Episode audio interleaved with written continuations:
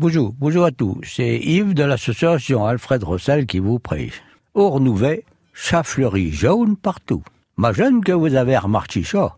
Au début du renouvet, les premières fleurs qui sortent sont de couleur jaune. Voilà quelques exemples? Les promioles sur les bancs, les primes verts sur les talus. Dans les kios, les pissenlits tacent l'herbe déjà biverte.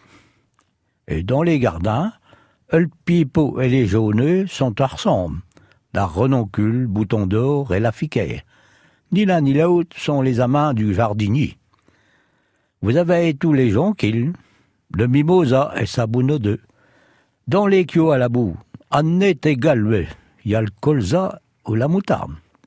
Et puis pour finir, je voudrais vous prêcher du bois-jean, en français l'ajon épineux. Nous le tout du Jean, du Pitié ou des Landes.